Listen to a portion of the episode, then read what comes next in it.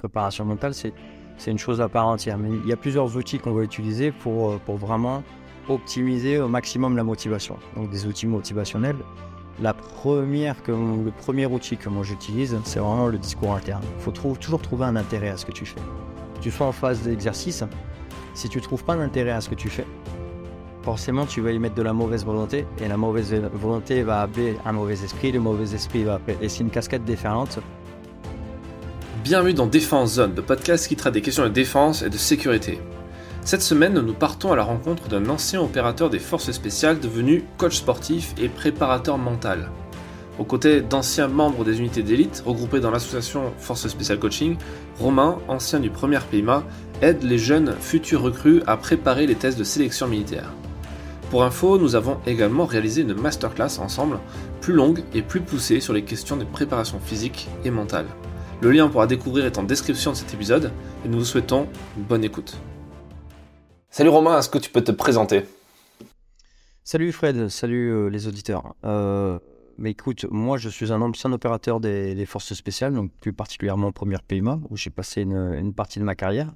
J'ai commencé ma carrière dans le, au sein de l'armée de terre, dans les parachutistes, d'accord? Donc j'étais grenadier voltigeur, comme ça s'appelait à, à l'époque, GV. Euh, j'ai commencé avec un contrat de volontaire euh, dans l'armée de terre, donc un contrat signé pour une durée euh, déterminée d'un an. Et par la suite, j'ai re-signé un contrat pour arriver à la, date butoir d'un contrat d'engagé volontaire, donc qui est de 5 ans. Donc, ce qui m'a permis de pouvoir, de pouvoir être déployé en mission et de pouvoir bénéficier de l'équité et d'être traité un petit peu comme tout le monde. Donc j'ai commencé au 3e RPIMA à Carcassonne en tant que en tant que. J'ai gravi un petit peu les échelons, j'ai passé certains diplômes, certains, certains processus dans, le, dans l'institution qui m'a fait euh, acquérir le poste de chef d'équipe et avec plusieurs responsabilités. Et ensuite, ben, la seconde partie de ma carrière, j'ai fait un recrutement transverse qui m'a amené sur un second contrat un, un troisième contrat, pardon, et qui m'a amené jusqu'à 11, euh, ans de, 11 ans de service. J'ai fait 11 ans total dans l'institution, une première partie euh, dans les parachutistes et la deuxième partie dans les forces spéciales. D'accord. Et aujourd'hui, euh, tu fais quoi? Alors aujourd'hui, je suis reconverti. J'ai quitté l'institution il y a à peu près, il n'y a pas si longtemps que ça, en 2019. Donc je suis reconverti. aujourd'hui, je suis entraîneur sport de combat plus particulièrement dans le kickboxing et dans le, et dans le Muay Thai. À l'étranger, je me suis spécialisé euh, dans ces disciplines-là. J'ai passé euh, des, formations diplômantes à l'étranger. À l'issue de mon, de, mon contrat, j'avais décidé de partir sur un congé de reconversion pour création et reprise d'entreprise. Donc j'étais très très bien accompagné par l'organisme Défense et Mobilité qui, euh, qui m'a mis plusieurs outils de formation à disposition. Et je voulais reprendre mon premier métier, en fait. Donc, mon premier métier était restaurateur. Donc, j'ai passé un, diplôme dans l'hôtellerie euh, gastronomique et en passant un CAP en restauration gastronomique et aussi une mention complémentaire BAF que je n'ai pas, euh. Pourquoi? Parce que je suis parti sur un engagement avant la fin de mon, année scolaire. Donc, du coup, j'avais décidé de reprendre ce métier-là. Donc, j'ai pour, pour ce faire euh, pris un an de congé pour justement commencer à me préparer euh, avec un business plan, des formations, euh, des formations diplômantes pour, les, euh, pour, les, pour des spécialités qui me manquaient, notamment la comptabilité, la gestion, tout ce genre de, ce genre de choses. Et finalement, ben, ça n'a pas donné suite. J'ai monté, mon, j'ai monté ma structure, je me suis associé avec, avec quelqu'un, puis finalement, ben, je me suis rendu compte que j'avais laissé cette profession de côté depuis trop longtemps. Et, et j'ai décidé de me remettre sur une carrière sportive. Donc j'ai commencé une première petite carrière en tant, que, en tant qu'amateur et en semi-professionnel en tant que combattant. Et euh, par le, en parallèle, j'ai commencé à passer une formation diplômante, donc un, un, diplôme d'État, donc en, en BPGEPS, en action de la forme. Et, et, euh, et finalement, j'ai pas donné, c'est pas, pareil, j'ai pas été au bout de, de cette formation parce que le Covid est arrivé et on a eu pas mal de complications pendant, pendant cette année-là. Donc, du coup, j'ai pris mes affaires, je suis parti en vacances à l'autre bout de la planète et euh, j'ai trouvé un havre de paix en République dominicaine où je me suis installé. Donc ça fait deux ans aujourd'hui que je suis quasi jour pour jour, deux ans jour pour jour que je suis expatrié en République dominicaine. Et j'ai monté ici une académie, de sport de combat. Donc je m'occupe d'athlètes professionnels. Donc du coup on on a pas mal d'événements sur sur les États-Unis, notamment Miami, Orlando. et aussi à l'intérieur du pays. Donc, je suis dépendant de deux ligues ici, donc une qui s'appelle Titan FC et l'autre Fighting Force. Donc, j'ai des athlètes qui combattent en karaté combat, en MMA et aussi en kickboxing. Et sinon, ben, la vie classique hein, d'un entrepreneur qui a une salle de sport, donc les, les, adhérents normaux, les sportifs, les sportifs ont toujours. Donc voilà. Ok, super. Ben, tous les deux, on s'est rencontrés euh, via, euh, via Force Special Coaching, puisque dans, dans, le podcast, on a reçu euh, Teddy Palassi, qui, nous a expliqué un peu ce qu'est ce qu'est Force Special Coaching, l'émission, et, et, notamment tout ce qui est justement coaching pour les jeunes qui veulent rentrer dans les forces spéciales. Et à ce propos, on a fait ensemble, ben, toi et moi, on a fait ensemble une, interview qui, dans le cadre d'une masterclass pour des jeunes qui veulent intégrer les forces spéciales terre et, plus particulièrement le premier PIMA. Euh, les questions d'ailleurs, euh, qu'il y avait une cinquantaine de personnes qui étaient présentes le soir et c'était, c'était assez intéressant d'ailleurs, toutes les questions qui ont été posées sur la préparation physique, mentale. Et, l'idée de cet échange aujourd'hui, c'est de, pouvoir euh, parler de ce qu'on n'a pas eu le temps de, voir dans cette heure et demie de, masterclass sur peut-être les, autres questions qu'on te pose quand tu en coaching, des trucs un peu plus euh, moins pratico-pratique, tu vois, sur la préparation, et plus sur l'état d'esprit dans lequel il faut être pour, euh, pour, euh, pour intégrer ce genre d'unité de, Sur l'état d'esprit, ça va être, simple. Hein. La, plupart des, la plupart des athlètes, la plupart des candidats, ou la plupart des jeunes que j'ai, je leur dis souvent que c'est souvent c'est plus l'attitude qui va déterminer ton aptitude. C'est la rigueur, l'assiduité, le professionnalisme et le sérieux que tu vas mettre dans ta préparation. Il y a différentes étapes. C'est exactement quand, quand, quand, on veut monter une entreprise ou quand on veut réussir un projet, tout se prépare. Et tout se prépare méthodiquement. Et surtout, la, préparation doit être très minutieuse pour, pour se rapprocher le, plus possible d'un indice de, positif de réussite. Il faut vraiment que ce soit avec minutie. Dans le sens où il faut jalonner un petit peu son, parcours, il faut se mettre des objectifs un petit peu jalons et euh, avancer pas à pas comme ça, comme un petit peu si je montais les marches d'un escalier. Donc, la plupart des candidats que j'ai sont, ont à peu près le même type de profil. Hein. Donc, on n'est pas là justement pour leur marché de travail, on est là justement dans les mettre dans les, dans les bonnes conditions, dans les meilleures conditions pour qu'ils abordent leur test et surtout qu'ils se rapprochent un petit peu plus de ce qui, de ce qui leur va être demandé. Donc, le problème de ça, c'est qu'il y a beaucoup de jeunes qui pensent qu'avec n'importe quel type de programme, parce que je suis accompagné d'un coach, forcément je vais réussir. Non on, nous, on a une grosse partie de, on a un gros travail derrière. Il y a un gros travail d'accompagnement, mais en gros, si tu veux, ça va être 50-50. C'est l'autre partie du travail, il faut que ce soit le candidat qui, euh, met du sérieux dans sa préparation. Et si plus il mettra de sérieux dans sa préparation, plus nous aussi, notre implication et notre envie de s'impliquer sera, euh, sera, sera, sera, à la même échelle. Et forcément, le taux de réussite euh, sera, sera positif. Mais il y a énormément, ces dernières années, il y a énormément de demandes pour peu de places. Donc il ne faut pas oublier que c'est un concours. Donc qui dit concours dit c'est une petite forme de compétition. Hein. Donc, euh, donc euh, il y a une sélection qui est faite. Donc c'est pas parce qu'il y a 80 demandes que les 80 vont être pris. Nous, le but, c'est vraiment de les mettre dans les meilleures conditions, de leur donner euh, toutes leurs chances de réussite et qu'ils arrivent à pratiquement à armes égales. Même après, il y a y y a la, nature hein, qui fait son, qui fait son œuvre. Donc, ce qu'on appelle la sélection, la sélection naturelle, il y, a y il y, a des, personnes qui sont prédisposées, qui ont des prédispositions, qui ont certaines qualités, d'autres qui ont plus de lacunes. En termes de préparation, moi, je les accompagne euh, du début à la fin. C'est-à-dire, je les mets dans, je les mets en condition. Ensuite, de la condition, il y a la préparation, donc il y a une introduction. Dans l'introduction, après, il y a une préparation générale et après, une préparation physique spécifique. Donc, comme je l'ai dit précédemment, il y a des étapes à respecter. Pour ça, il faut du temps. Euh, moi, j'ai le, j'ai la, j'ai la, j'ai la chance d'avoir pris conscience de ça très tôt.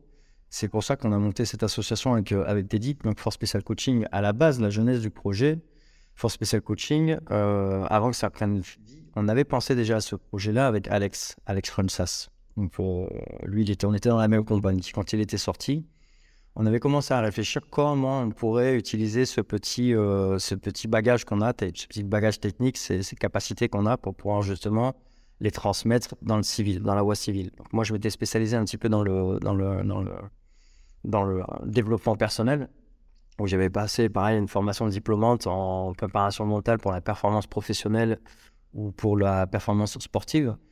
Et euh, on, avait vraiment essayé de, trouver une solution. Comment on pourrait monter une petite plateforme de coaching, etc. etc. Lui, il était déjà sur le projet de Chiron, donc c'est vrai qu'on était un petit peu partout, et à la fois d'être partout, c'est tout être nulle part. Donc euh, on avait mis ce projet-là un petit peu en stand-by. Et il m'a présenté Teddy. Teddy était déjà préparateur physique pour, le, pour, pour, les, pour les unités non conventionnelles, notamment le RAID, pour, les unités d'élite. Donc il était premier formateur TRX, il avait quand même une très très bonne notoriété à l'époque. Il l'a encore plus à l'heure d'aujourd'hui.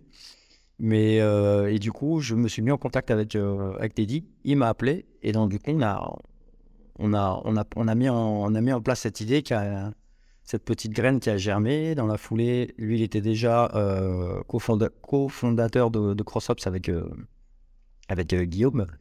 Et Isma a rejoint le, le, groupe. Et dans la foulée, bah, ça s'est fait comme ça. On a monté ce petit groupuscule qui s'est agrandi jour après jour et que Teddy a pris en main. Donc, on a monté une association sportive hein, qui met en contact et qui met en relation différents préparateurs physiques qui sont issus de ces unités d'élite. Voilà la particularité qu'on va avoir sur cette, euh, sur cette euh, association, c'est que tous bénéficient, euh, on bénéficie tous d'un passé extraordinaire, un passé un petit peu atypique, qu'on a justement mis sur, sur, sur papier lors du premier ouvrage Force spéciale et unité d'élite, qui, a fait, qui a fait un carton. On a fait déjà, déjà plus de 10 000 ventes, dont les bénéfices vont au profit de l'association qui servira à, financer ben, des formations ou, alors euh, apporter de l'aide aux familles euh, des défunts, des familles des blessés, des blessés de guerre notamment.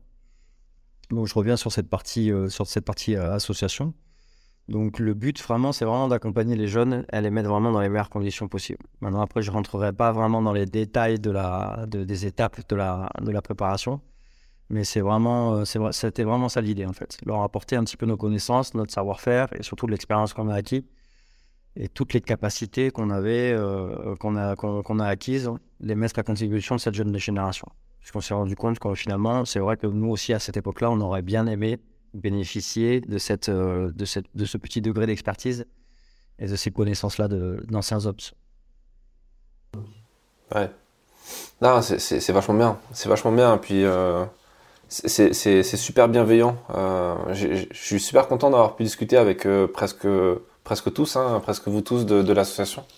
On a fait quand même 5 euh, masterclass en tout et c'était extrêmement enrichissant et, pas que pour des gens. Je pense que ça qui est cool avec ce, format-là, c'est que tu vois, moi je suis pas, je, suis pas militaire, je veux pas m'engager dans l'armée, encore moins dans les forces spéciales. Mais grâce à vous, j'ai appris tellement de choses sur la préparation physique et mentale qui, sont ultra intéressantes.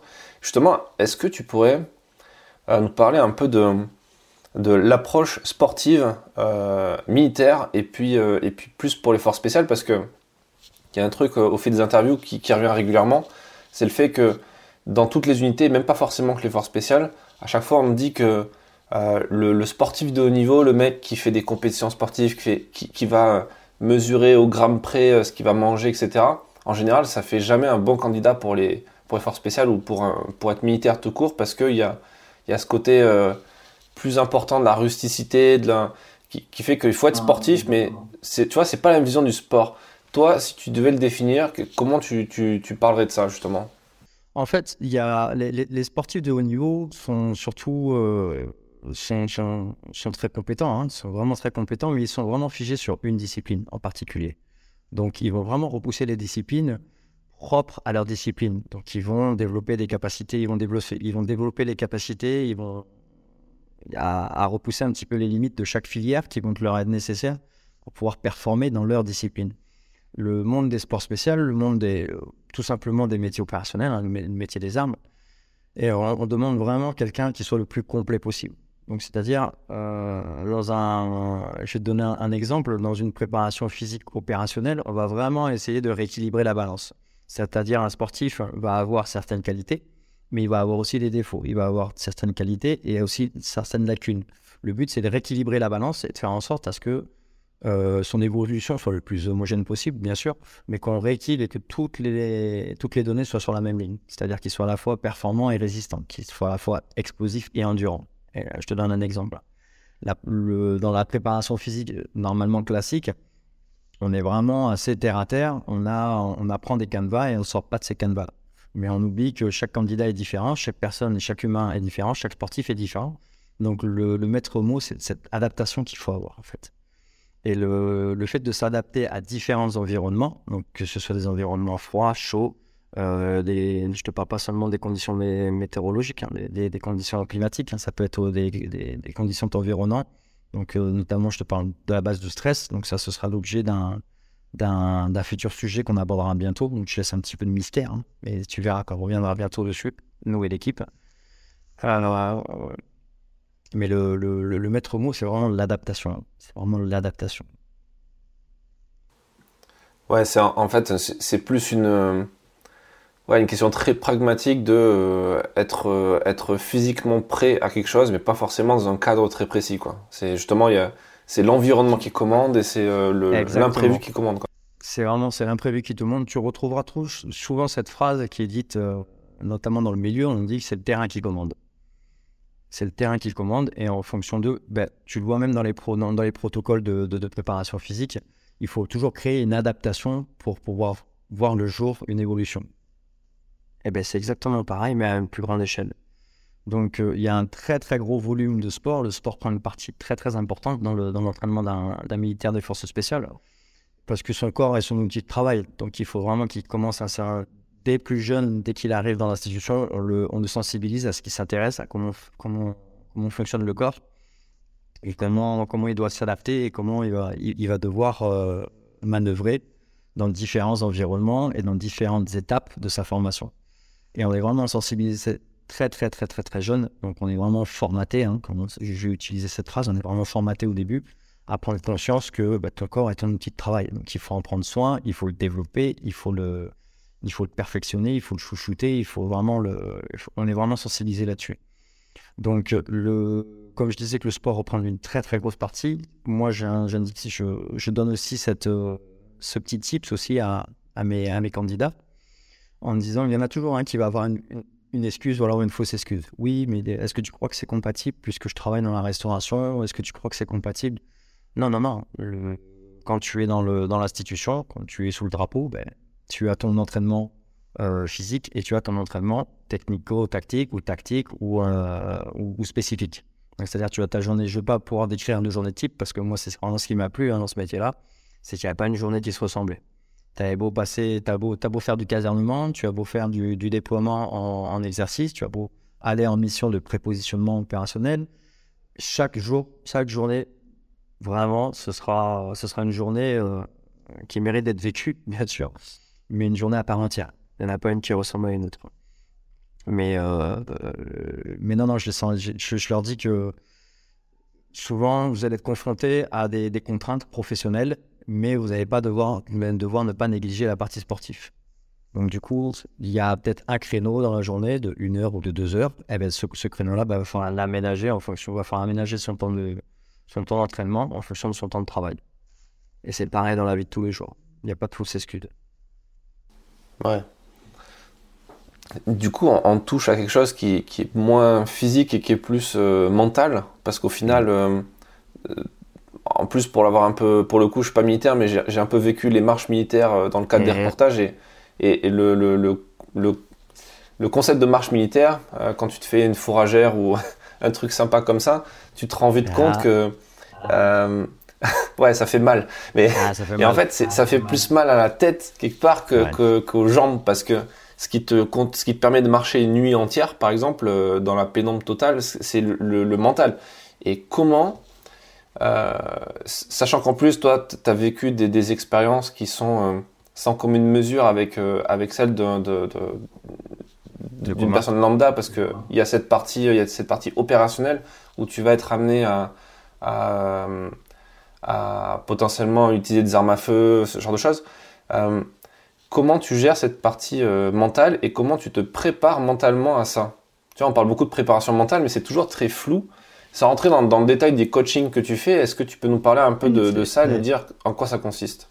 Alors, il y, a plusieurs, euh, il y a plusieurs points à aborder. Le premier que je veux aborder, c'est ni plus ni moins les, outils qu'on met en place. Les outils, il y a plusieurs outils qui permettent de développer euh, le, renforcement, qui permettent de développer le mental. La préparation mentale, c'est une chose à part entière. Mais il y a plusieurs outils qu'on va utiliser pour, euh, pour vraiment optimiser au maximum la motivation. Donc des outils motivationnels. La première le premier outil que moi j'utilise, c'est vraiment le discours interne. Il faut toujours trouver un intérêt à ce que tu fais. Que tu sois en phase d'exercice, si tu trouves pas d'intérêt à ce que tu fais, forcément tu vas y mettre de la mauvaise volonté et la mauvaise volonté va appeler un mauvais esprit, le mauvais esprit va appeler. Et c'est une cascade déferlante comme ça. Et euh, c'est la, loi de Berfi. Hein. Hein, c'est un problème, on n'arrive jamais seul, hein, toujours avec ses copains. Mais euh, il faut trouver un intérêt. C'est-à-dire, je vais donner un exemple. J'ai eu une, une, préparation avec un, jeune un jour qui me dit Oui, non, mais moi, la semaine prochaine, euh, je suis en vacances chez mes parents, euh, chez, l'un de mes parents, jusqu'à Paris. Et moi, courir à Paris, c'est ouais, pesant en fait. Je vais pas pouvoir courir parce que bah, je n'ai pas de terrain pour courir. Ben, comment ça, t'as pas de terrain pour courir? Ben, Moi, j'y vois plutôt un bon terrain de jeu, en fait. Ben, du coup, avant d'aller partir, tu sais que tu as un footing de 30 minutes à réaliser, eh ben, prépare ton itinéraire. Ok, je sais que j'ai 30 minutes à faire. 30 minutes à faire, un certain pourcentage de ma VMA, ben, ça, me, ça va me donner à peu près, tu, tu, fais des calculs, ça va te donner une élongation. Et ben, je vais préparer mon itinéraire. Où est-ce que je vais aller? Tiens, je vais plutôt aller direction, je sais pas, je te donne un exemple, un exemple lambda, hein, à Porte de la Chapelle. tiens, pour partir de chez moi jusqu'à Porte de la Chapelle, mais je vais avoir 4, 5 intersections. À l'intersection, ben, je vais devoir ralentir. Il va y avoir changement de rythme, je vais avoir changement de trottoir, changement d'environnement. Je peux peut-être prendre des, des, informations, mémoriser mon itinéraire. Je te, tu vois, il faut vraiment se stimuler comme ça. Et stimuler son esprit, ça va, être, ça va te permettre de pouvoir bah, te poser des questions en permanence et des questions en réponse. Le problème, c'est que si tu as une question qui, qui, qui, dure un certain nombre de temps sans réponse, bah, tu es perdu en fait. Et quand tu es perdu, bah, tu ne sais, pas tu sais pas pourquoi tu le fais. Et ça, ben, c'est encore une fois euh, une cascade déferlante aux enfers, en fait, entre guillemets. Mais pour, pour te répondre, j'appuie sur ce que tu as dit, la, fourragère. Je me rappelle, moi, ma fourragère, j'en ai, j'en ai des souvenirs qui sont, gravés, gravés à vie. Qui sont gravés à vie. Quand on m'a dit, euh, quand je suis arrivé, quand j'étais jeune piou et, et qu'on me disait, oui, tu verras, vous serez tellement fatigué, vous dormirez en marchant, je rigolais. Et euh, moi, je me rappelle ma, deuxième nuit. Donc, on, mangeait à peu près 30 km par nuit. On marchait la nuit et on dormait le jour. au total, on a fait, on a fait 105 km en trois jours. 105 km en trois jours. Je ne pensais pas que c'était possible. Et c'est dans des exemples comme ça où tu te dis, mais en fait, ni plus ni moins, moi, ce qui m'a le plus plu aussi dans cette aventure, puisque l'armée, c'est une aventure, ma carrière a été une aventure, c'est de me dire, mais où sont les limites? Les limites, elles sont ni plus ni moins là où tu as décidé de les fixer, en fait. Et ça devient un jeu, ça devient un jeu un petit peu pervers, pardon de, de, ce mot, mais ça devient un jeu vraiment, c'est très ludique, parce qu'à partir du moment où tu as, as, frôlé la limite, tu as joué avec, tu es passé au-dessus, et que tu arrives à en passer une deuxième dans un autre, dans un autre domaine, tu dis, mais en fait, c'est ça pour, tout, pour toute chose. Et tu prends ça pour un jeu, en fait. Et bah, au fur et à mesure, bah, tu t'intéresses un petit peu plus à, à, ce que tu fais. Tu mets un peu plus dans le train dans ce que tu fais. Et forcément, bah, tu, quand tu t'intéresses à quelque chose, tu mets de la passion et tu, tu, mets de la bonne volonté, forcément, forcément, ça aboutit sur quelque chose de positif. Et pour revenir sur cette fourragère-là, ben, moi, la deuxième nuit, à un moment donné, j'étais en train de marcher, on avait préparé l'itinéraire, on était dans la colonne, on était tous attachés les uns les autres. Et j'ai buté sur une pierre et j'ai dévalé la pente. Et je me suis réveillé. Et je savais plus, j'ai eu un petit moment d'amnésie. Je me suis réveillé, je me dis, mais, mais où est-ce que je suis là? Donc on a fait un point topographique avec, le, avec, avec les collègues. Je dis, on est là? Mais non, mais c'est pas possible. moi, je me rappelle, je me rappelle qu'on était là à la base. Donc j'ai marché quasiment 5 km. 5 km, tu vas me dire, c'est rien du tout, mais c'est beaucoup en fait. Et 5 km en inconscience totale. C'est-à-dire que je ne savais pas, j'étais en train de dormir. Mon cerveau s'était veille, s'était mis sur off. Et, j'ai été réveillé par, bah, peut-être, euh, comment, voilà, que, euh, je sais pas, j'ai peut-être buté sur une pierre ou alors je me suis pris les, pieds les uns dans les autres, je sais pas. Et du coup, j'étais en train de dormir en, j'étais en train de dormir en marchant. C'est extraordinaire ce que le corps est capable de faire. C'est marrant, parce que je, vois exactement ce que tu veux dire. D'ailleurs, ce qui est marrant, c'est qu'on a dû faire la même, le même itinéraire, mais dans l'autre sens, parce que moi, je l'avais fait avec les mecs du 8e RPMA, et du coup, on était parti de Carcassonne pour arriver au 8. Ah, fait la tu vois, on avait traversé la montagne noire. Ah ouais, c'est ça. toi, tu as dû faire l'inverse, en fait. Tu as dû partir de Castres pour arriver au 8, au 3. Ah, c'est exactement ça. En fait, on a le, le la fourragère, c'est tu prends, tu prends l'avion euh, sur, la, sur le, le tarmac de Carcassonne, on décolle. Là, on fait un saut, euh, on fait un saut dans la foulée, on reconditionne les pépins, on charge les sacs et c'est parti. Et du coup, on retourne à Carcassonne à pied, en passant par la montagne noire avec bivouac, etc., etc. Ouais. Bah, bon, là, il n'y a, pas le. Quand, je l'ai fait, il n'y a pas le saut, mais on, était, on, avait été largué en, en, bus à, Carcassonne et après on rentrait en traversant la montagne noire et puis il faisait ultra moche. Et là, c'était sur une seule journée, une seule nuit, donc c'était 75 km en. On était parti à 15h, on est arrivé à 8h du mat. Mais, euh, c'est, c'est, est-ce que tu dis le coup de, de marcher, en, de, dormir en marchant, c'est vrai que quand on l'a pas, quand on l'a pas vécu, c'est, assez compliqué d'expliquer ça. Mais tout, c'est, le. Après, on va pas rentrer dans les détails. Euh, je peux pas vraiment rentrer dans les détails parce que je suis pas spécialisé dans, dans ce domaine-là. Mais il y a vraiment un cocktail euh, hormonal qui, le, corps humain est très très bien fait. Hein. C'est un peu, je vais te donner un exemple très rapide et qui va pouvoir parler à tout le monde sans rentrer dans des termes techniques.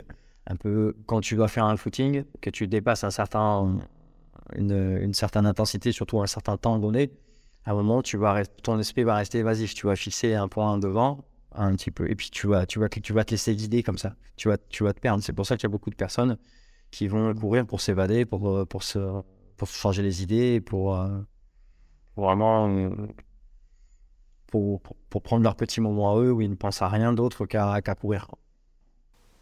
Donc il y a un côté euh, quasi méditatif en fait. Tu rentres dans un, dans, un, dans un petit effet somatique en fait. Et c'est exact, exactement pareil avec la marche. Il y, a un truc que tu as dit qui est, vachement intéressant sur le fait de.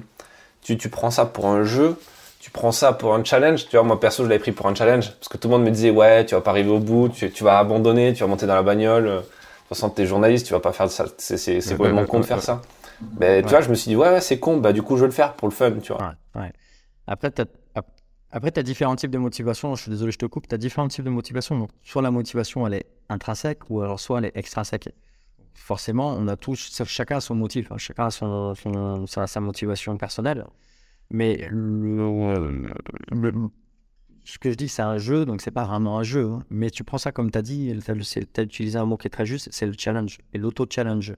C'est-à-dire, à partir du moment où tu as, as, as, passé la ligne de non-retour, c'est-à-dire au bout d'un moment, tu es arrivé à un certain point où tu peux pas faire marche arrière. Tu peux pas faire marche arrière.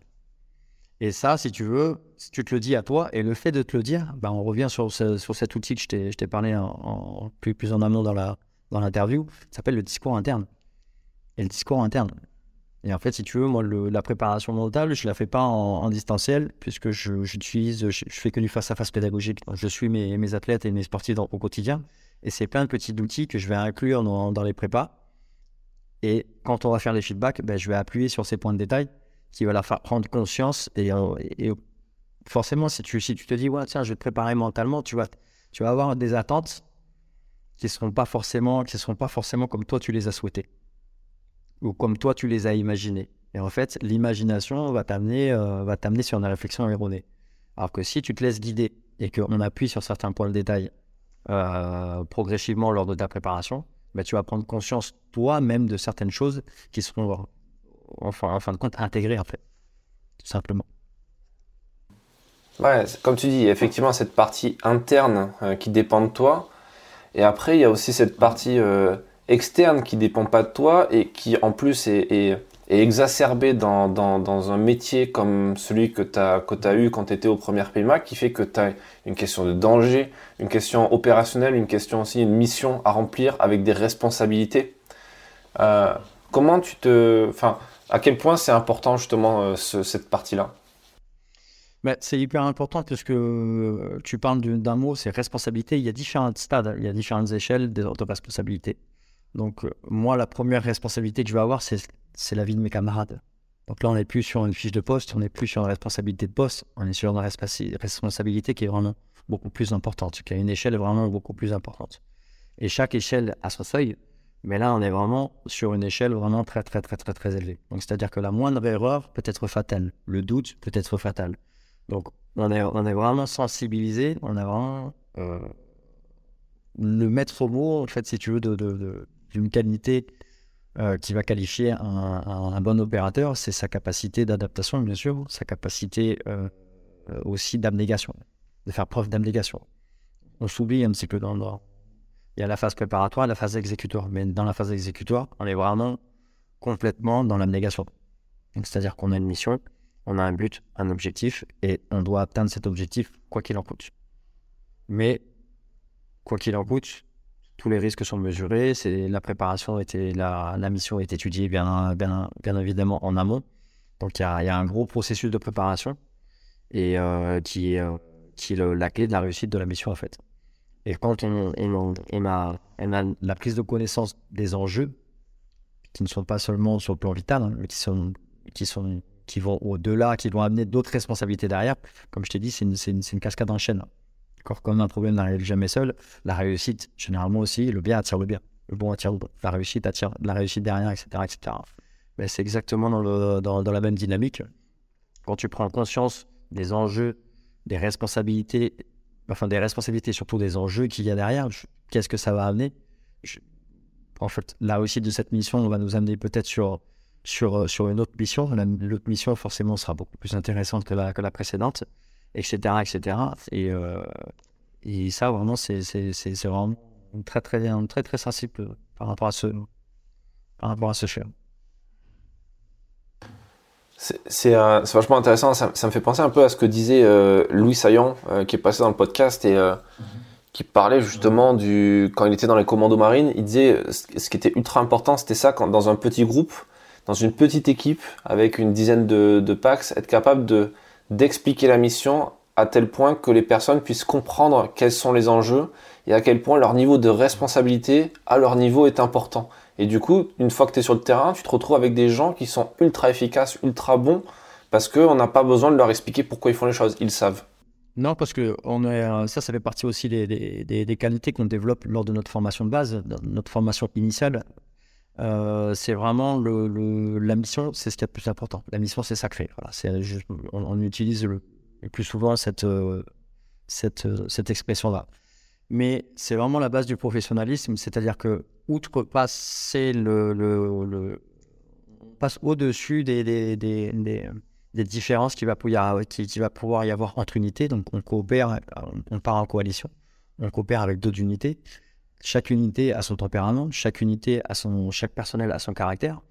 Les exemples que tu, que tu peux voir euh, lors de, de, sur, le, sur le grand écran, quand on voit dans les films où tout le monde fait des barbecues ensemble, la co... il y a, certes, a un esprit cohésif. Mais il y a des unités, euh, l'esprit cohésif à, à une autre échelle. C'est-à-dire que là, on te vend du rêve, comme on se connaît tous la femme d'un tel, on va tous manger ensemble, on, vit tous quasiment, on est tout le temps à quasiment H24 ensemble. Oui, il y a un petit côté comme ça. Il y a un petit côté euh, cohésif, un petit côté fraternité. Mais je prendre un exemple, on ne peut pas s'entendre avec tout le monde. C'est pas possible. Même dans un groupe de 10 personnes, ben, je vais peut-être avoir beaucoup plus d'affinité avec 3-4 personnes et le reste, euh, ouais, on va voir. On va avoir de l'affinité, mais il ne va pas y avoir cette affinité, cette affinité fusionnelle. Il ne va pas y avoir cette, cette même complicité qu'il va y avoir avec les trois premiers avec tout le groupe. C'est pas possible. Donc forcément, il y a des différents. On a tous des différents. On, ne peut pas s'entendre avec tout le monde. Mais dans le cadre de la mission, là, c'est là où on fait le switch. Ok, moi, de toute façon, je vais bosser avec lui. Lui, c'est pas c'est pas forcément la personne que, bah, avec qui j'aurais aimé travailler. Mais de toute façon, le job, il faut le faire. Donc on passe outre, euh, outre les différents qu'on peut avoir. C'est vraiment la base de l'abnégation. En fait, on n'est pas là pour penser à sa petite personne. Je suis pas là pour travailler. Je, oui, j'ai pas envie de travailler avec lui. Non, c'est, tu travailleras avec qui tu travailleras, mais de toute façon, le travail, il faut qu'il soit fait. Et il y a un enjeu derrière. Et l'enjeu, on n'est pas là pour satisfaire sa petite personne. On est là pour, euh, pour on nous a demandé, on nous a demandé de faire un, de faire un travail. Le travail, il faut, il faut le faire. Peu importe les circonstances, il faut que la mission soit réussie. Hmm. Ça, ça quelque part, c'est, euh, c'est marrant parce que c'est au final c'est assez simple quand tu as un groupe de personnes assez homogènes euh, dans, dans qui comprennent ces concepts-là, qui sont assez mûrs, qui qui, euh, qui ont déjà beaucoup travaillé sur eux euh, par, par, par choix, mais aussi par obligation, parce que tu l'as dit, c'est quelque chose qu'on apprend et que, que tu apprends très rapidement et que tu as intérêt à savoir maîtriser. Mais du coup, forcément, diriger une unité quand tu es chef d'équipe ou, chef de section ou même commandant d'unité, avoir des mecs comme toi ou comme Teddy ou comme Louis Saillant, etc., sous des ordres, c'est un peu du velours, tu vois, c'est facile à manager. Euh, même s'il y a une question. C'est parce qu'on a développé, euh, on a développé, on a appris, hein, ça s'apprend, hein, ça s'apprend. Bien sûr, il y, a des, y a des prédispositions. Donc, il y a des personnes qui sont prédisposées hein, au, au, management et d'autres personnes qui sont plus exécutants. On a besoin des deux. Il n'y a pas un qui, a, qui, qui, doit avoir plus d'importance que, que les autres. La dernière fois, j'étais parti faire, je donne une, exemple, un exemple. Quand je suis sorti de l'armée, j'étais conseiller en, enfin, solution. J'apportais des solutions aux entrepreneurs, d'accord, en management et en, en leadership et en management entrepreneurial. Et j'étais un jour confronté à un restaurateur. Et je lui dit, mais euh, je, vais donner un exemple. Tu sais pourquoi ça marche pas ton truc là? Ton, ton, ton, service, tu sais pourquoi il n'a pas marché?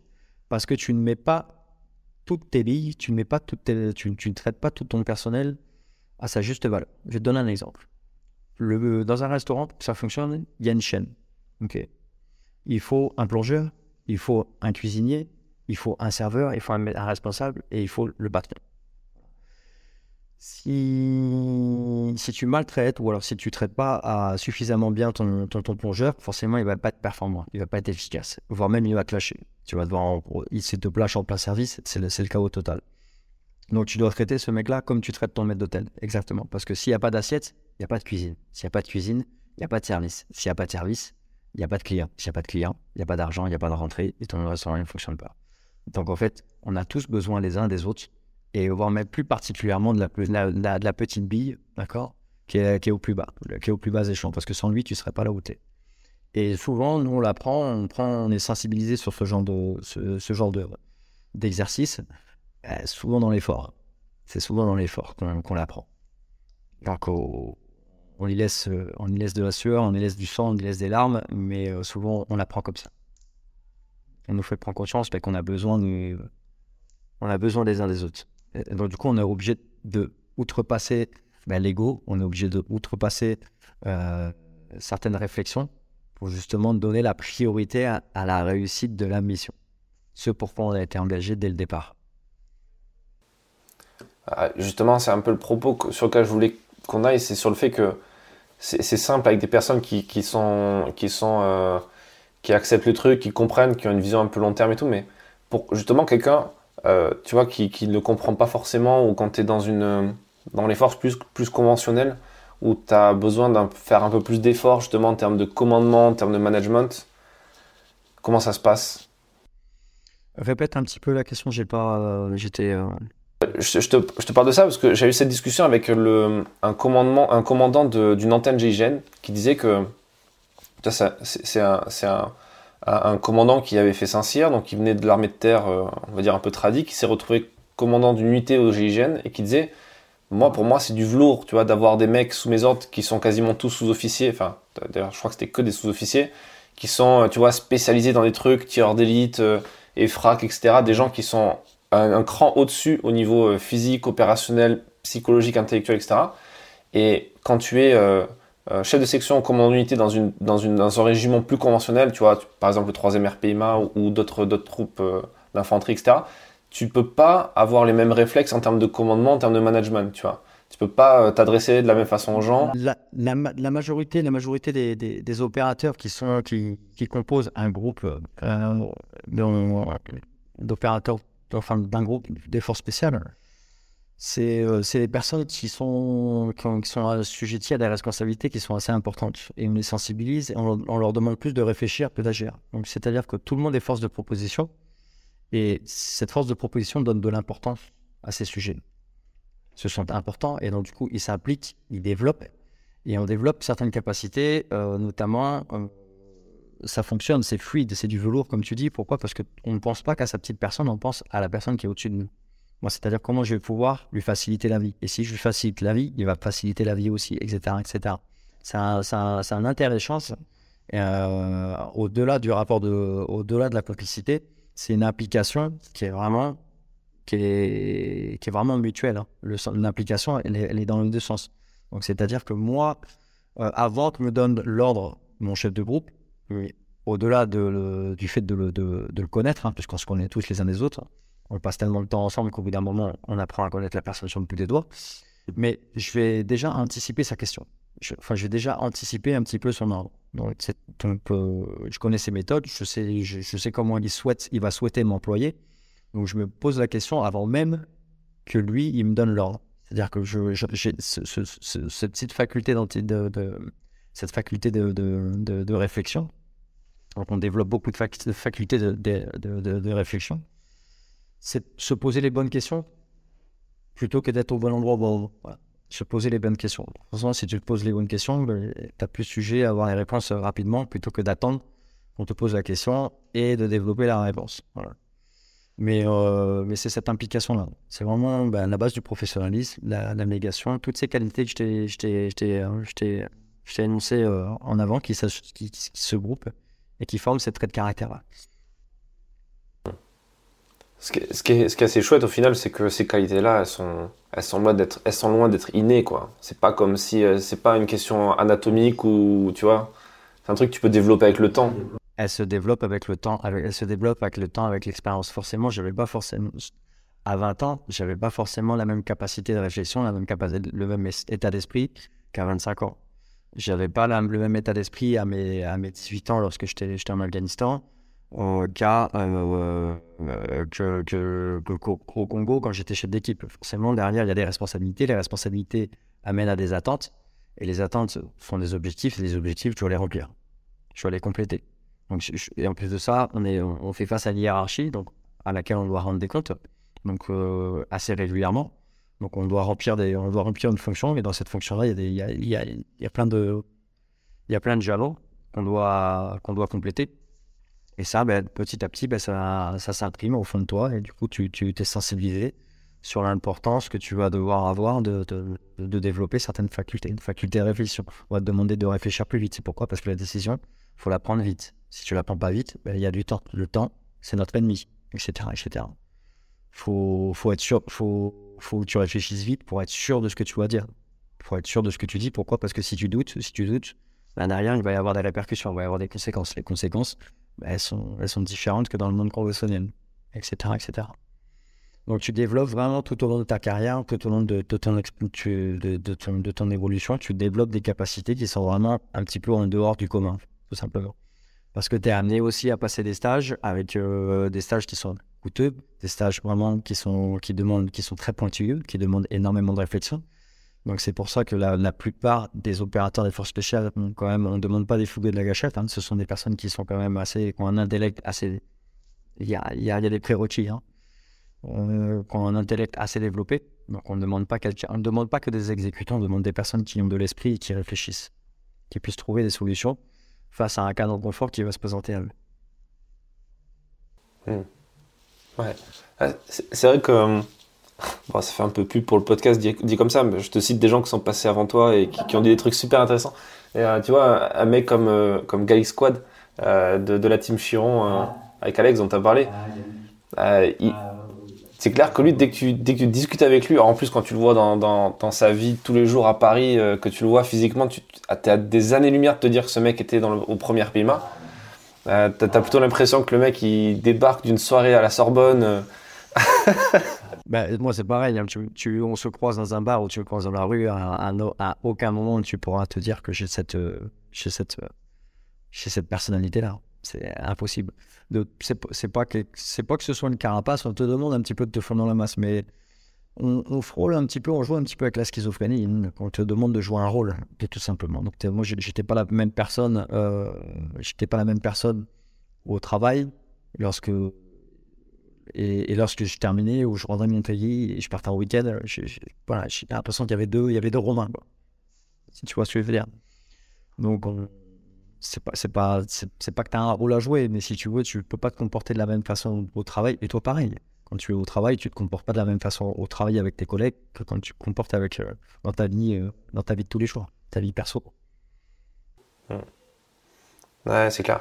C'est vrai que sur, sur ce, sur ce coup là tu, tu sens que il y a quand même besoin il le disait euh, tu as besoin d'être t'es pas juste une paire de muscles quoi tu as besoin d'avoir un cerveau tu as besoin d'avoir un sens de réflexion euh, tu as besoin d'avoir euh, de, de, ouais, de développer une réflexion, de, de lire un peu, d'avoir un peu de, de sens critique.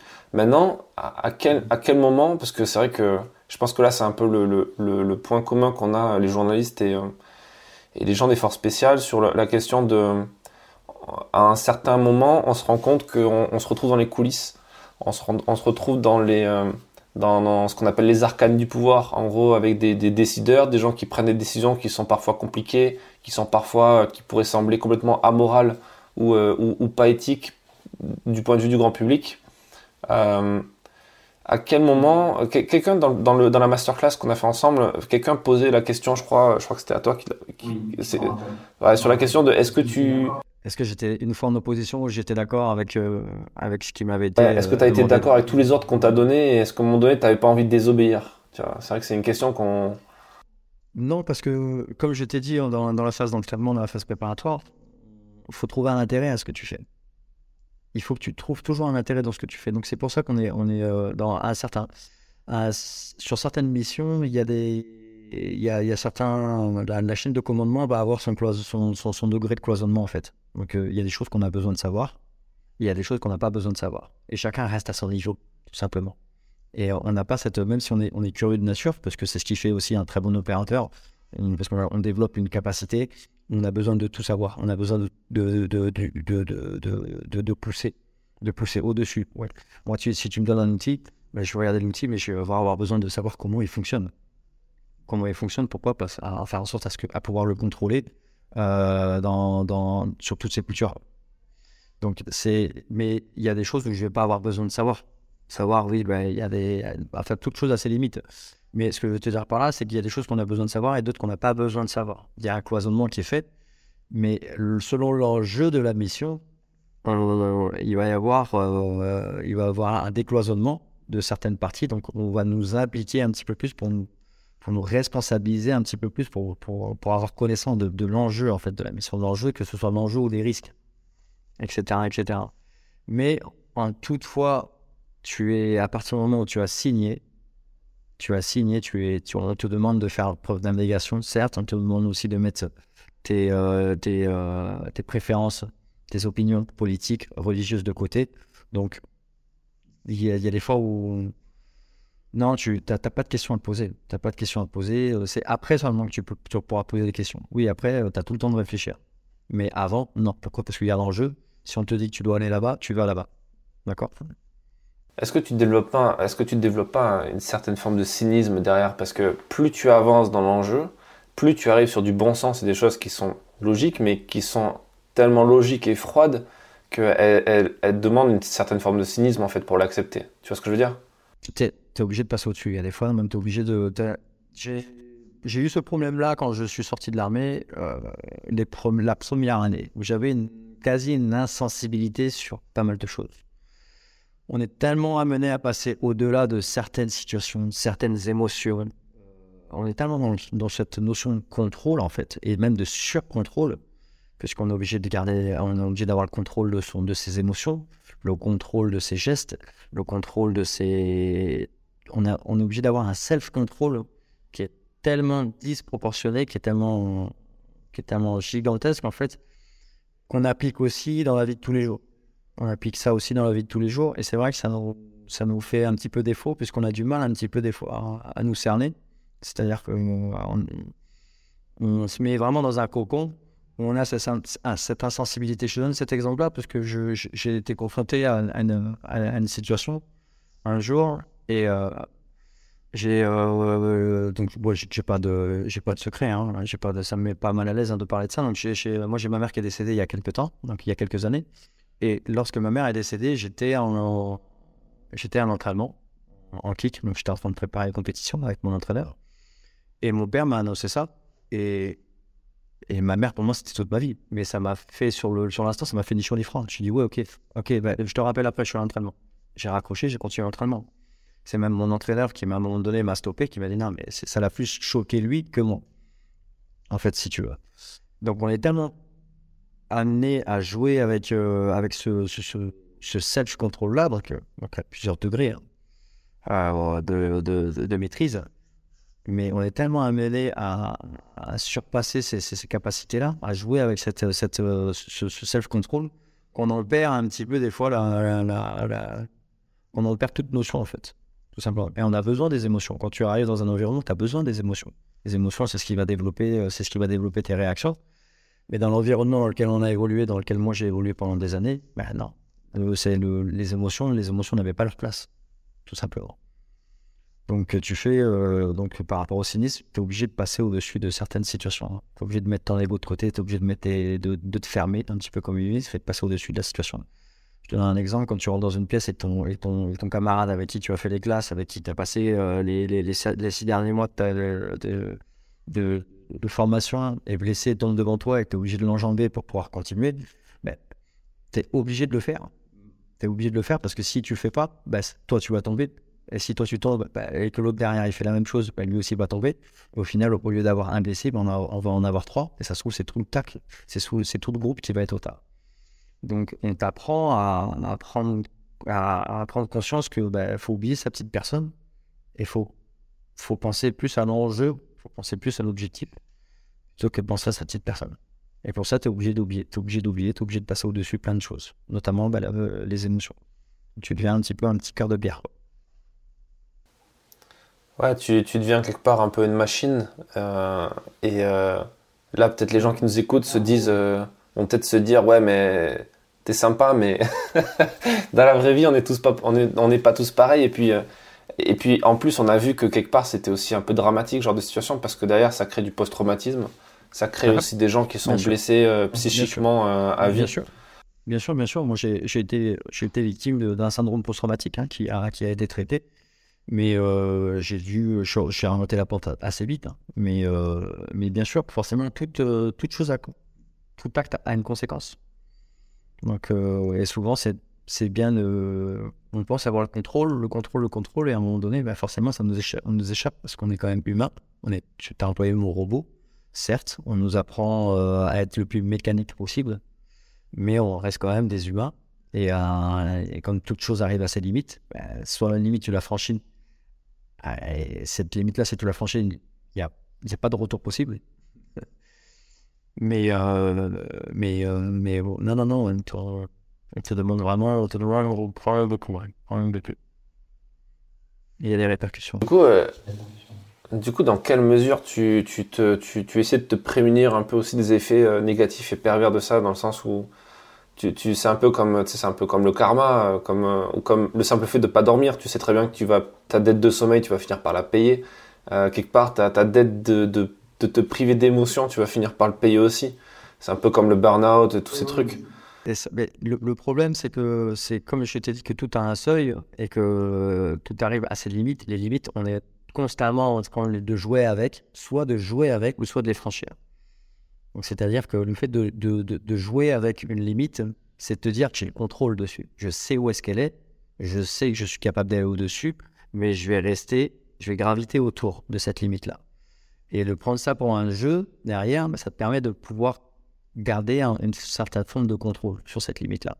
Mais bien sûr, au bout d'un moment, bah, toute chose arrive à ses limites, mais c'est pour ça qu'on dépasse les limites. C'est comme la préparation physique, c'est comme l'entraînement, c'est comme le, manque de sommeil, mais ça se, ça se travaille tout ça. Ça se travaille, ça se, ça se développe, on, les, on, les, on s'entraîne pour ça, etc., etc. Mais forcément, au bout d'un moment, ça au d'un moment, oui, c'est sûr que ça va, ça va arriver avec ses limites. C'est là où aussi la hiérarchie, les, autorités avec lesquelles on travaille sont bien conscientes, bien de, ça et ne vont, jouer avec les limites, mais ne vont pas non plus trop franchir. Pas au-dessus de pousser les limites trop loin, trop loin enfin. Ouais, parce que comment tu sais concrètement où elles sont tes limites? Si t'es pas coaché, si t'es pas aidé, si t'es tout seul, comment tu le sais? Ben, En apprenant à te connaître tout simplement avec le temps et l'expérience. C'est-à-dire, vu que tu es confronté à des situations, une année, une année de, conventionnel pour toi, c'est deux années de, deux années de vie. À l'inverse, une année, euh, une année où je vais, où je vais te déployer, je vais apprendre, je vais, je vais développer certaines capacités, certaines compétences, euh, je vais apprendre, euh, je vais apprendre certaines qualités, etc., etc. Je vais être mis dans des conditions qui, toi, va peut-être te falloir deux ou trois ans pour avoir, pour être confronté à ces mêmes situations qui vont te faire tirer ces, les, les conclusions que moi j'ai retiré deux ans plus tôt, etc., etc.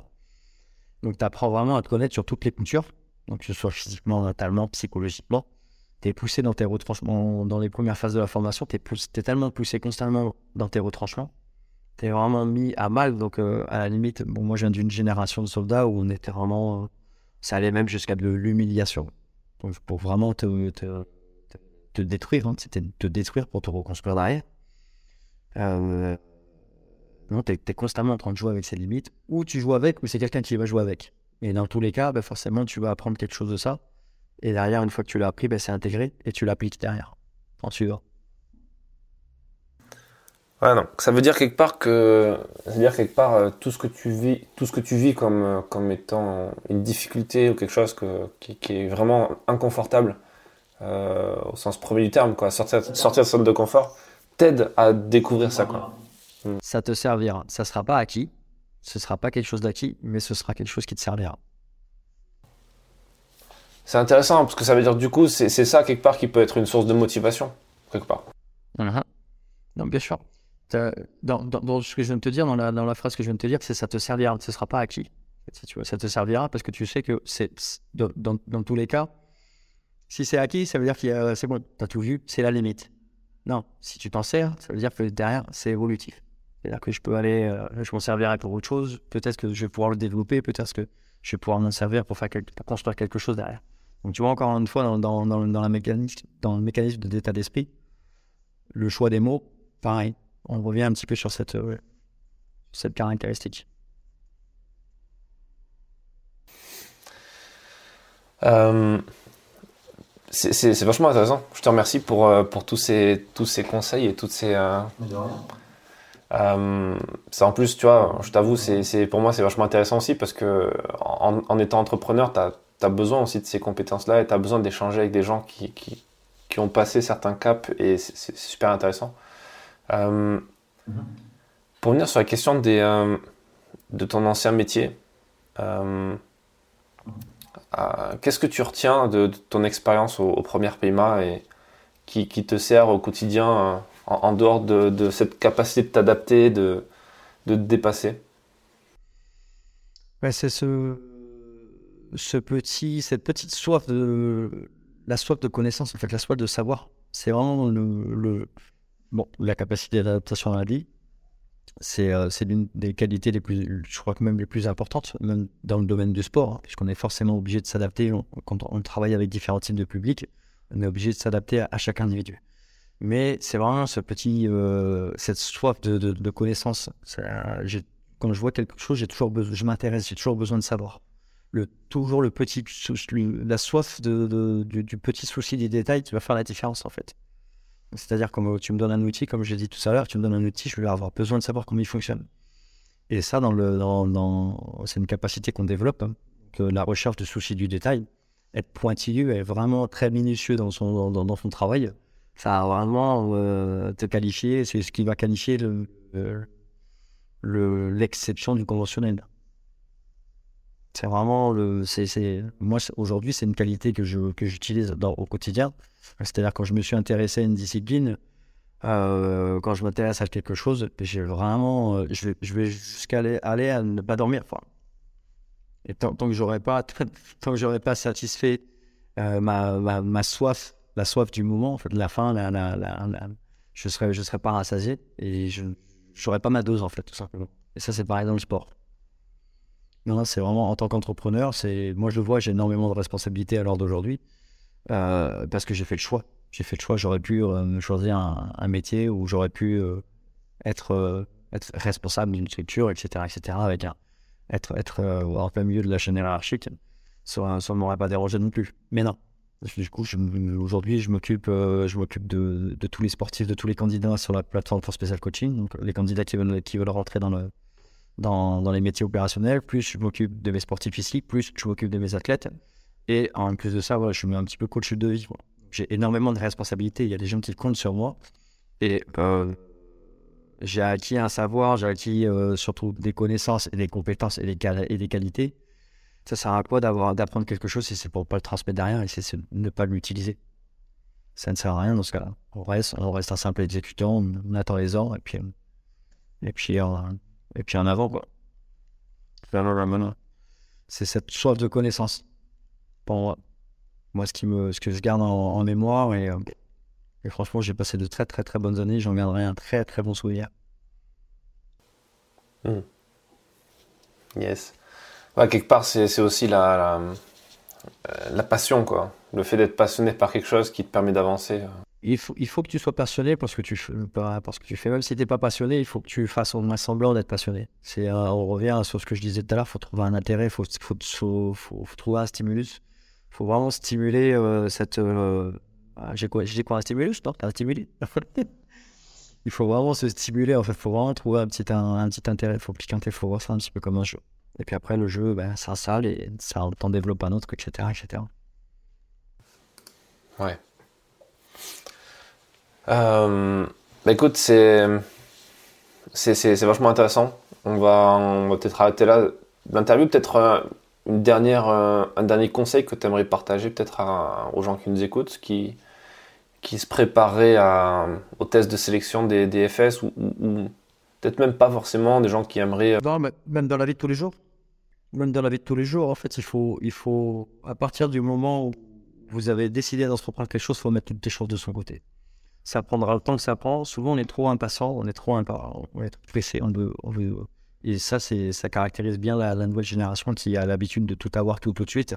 C'est-à-dire que nous, tu te rappelles, hein, quand tu avais besoin de, de, savoir quelque chose, tu étais obligé de soit rencontrer la bonne personne, soit attendre, soit d'aller te documenter, soit tu étais obligé de, étais obligé de lutter un petit peu pour avoir ce que tu avais envie d'avoir. Mais aujourd'hui, c'est vrai qu'avec Internet, avec, avec tous les outils, les tablettes, les téléphones, l'accès aux médias, euh, quand tu as envie de savoir quelque chose.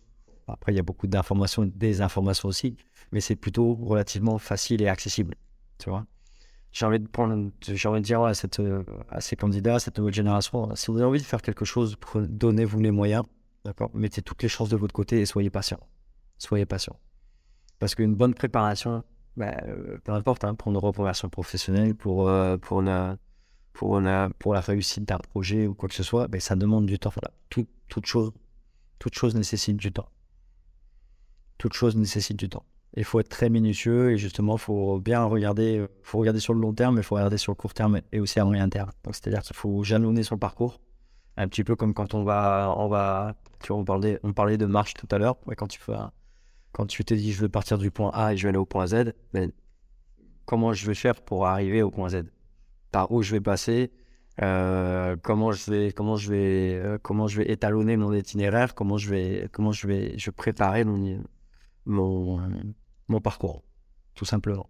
Donc prenez le temps, surtout il faut, faut, vraiment se renseigner puisqu'il y a pas mal, comme je disais, d'informations, des informations. C'est vrai qu'on trouve de tout et quand on trouve de tout, on trouve aussi du n'importe quoi. Donc nous, on est là pour, euh, pour répondre aussi à, à, certaines questions selon le besoin de reconnaître, parce qu'on est quand même soumis à un droit de réserve, on ne peut pas faire n'importe quoi on a quand même un gros devoir de responsabilité.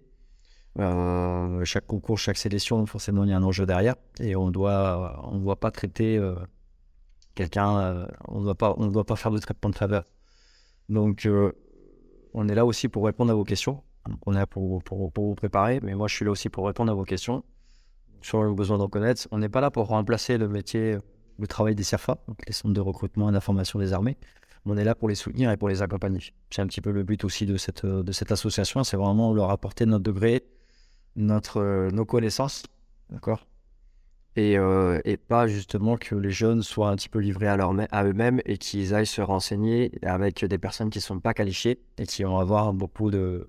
qui, qui, vont être un petit peu désorientés, tout simplement. Donc on n'est pas là pour, euh, pour mâcher, on n'est pas là pour remplacer les travailleurs CFA, on est là pour vraiment les aider à faire en sorte à ce qu'ils arrivent dans les meilleures conditions possibles, le plus informés possible, selon le besoin de connaître, je le répète. Euh, et, ainsi, on fait gagner du temps à tout le monde, à l'institution, à nous, à eux, et, euh, et, même aux candidats les premiers intéressés. D'accord Pour éviter qu'ils perdent leur temps et pour éviter aussi qu'ils prennent la place de quelqu'un qui aurait peut-être été plus motivé et plus destiné à, à, aller au bout de son projet. Voilà, tout simplement.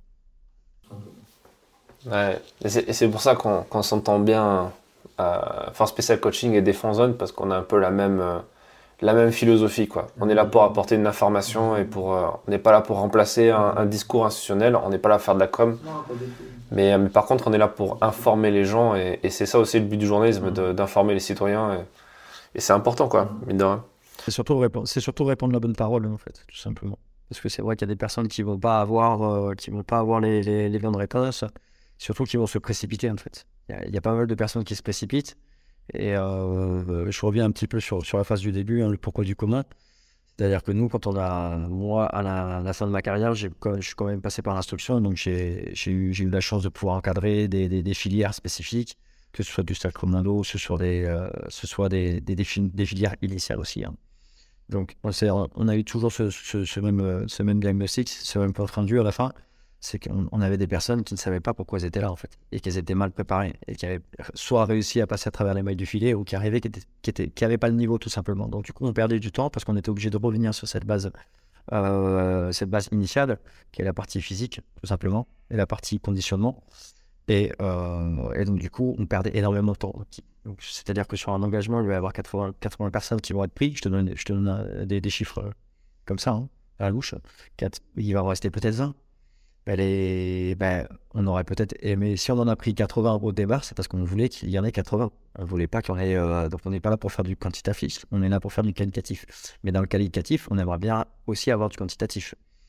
Donc c'est pour ça que si les mecs étaient arrivés bien préparés et arrivés euh, dans, les, dans les meilleures conditions possibles, ben, ils pourraient plus se concentrer sur la partie tactique, la partie technique, technico-tactique, la partie euh, protocole, etc., etc.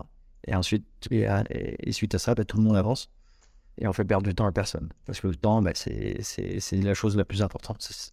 C'est la chose la plus riche qu'on a sur, sur, cette planète. Et en plus de ça, l'institution, le coût de formation d'un militaire, bah, forcément, ça coûte. Et ça coûte à moi, ça coûte à toi, puisque tu es contribuable. Donc, euh, et ça coûte à l'État. Donc, si ça coûte à l'État, ça, ça, nous coûte aussi, quoi, etc., etc. Non, moi, ça, me coûte rien. J'ai un super expert comptable qui me fait évaluer de l'argent. C'est super. Oh là là, toi, tu, tu défiscalises. mais, mais cela ne nous regarde pas. non, non, non, je, je, paye un, je paye un lourd tribut. Euh, déjà, j'ai bien payé l'armée. ouais, ouais, Non, c'est ça. Bon. Mais écoute, Merci pour, euh, pour tout ça, euh, pour tous ces conseils. Et puis, on, on, invite les gens à, à, se renseigner sur, euh, sur Force Special Coaching. Euh, de, de, jeter un œil aussi. les liens seront en description pour, pour la masterclass que, que tu nous as fait le plaisir de faire dans, dans le cadre de ce partenariat. Et de, de celle aussi de, de Teddy, d'Ismaël, de, de Guillaume, de Scoob. Même si c'est l'armée de l'air, ça, ça reste quand même bien. Ouais, mais c'est de l'armée de l'air et de l'espace. On a, un astronaute euh, parmi nous. Donc j'en profite. J'en profite voilà, pour remercier tout Teddy, remercier tout le monde, saluer tous les, membres de l'équipe. Merci pour ton attention, Fred. Merci euh, pour, à tous les auditeurs, tous ceux qui vont, qui vont apporter un petit peu d'importance et qui vont suivre Défense Zone. Et puis, euh, on, a du, on a pas mal de projets, pas mal de projets en perspective qui vont arriver. Donc, je vous invite à rester connectés sur Force Special Coaching. Donc on a pas mal de. Euh, on a une belle surprise cette année. Bon. Je n'en dis pas plus, je pique un petit peu la curiosité. Merci Fred. Ben, merci encore et, euh, et à bientôt. Allez, à bientôt. Merci Fred. Merci d'avoir écouté cet épisode jusqu'à la fin. S'il vous a plu et que vous voulez soutenir notre travail, abonnez-vous à notre magazine en vous rendant sur le site défense-zone.com. Vous pouvez également jeter un œil à nos masterclass, notamment celles que nous avons récemment enregistrées avec Romain de Force Spéciale Coaching. A très vite pour un prochain épisode du podcast.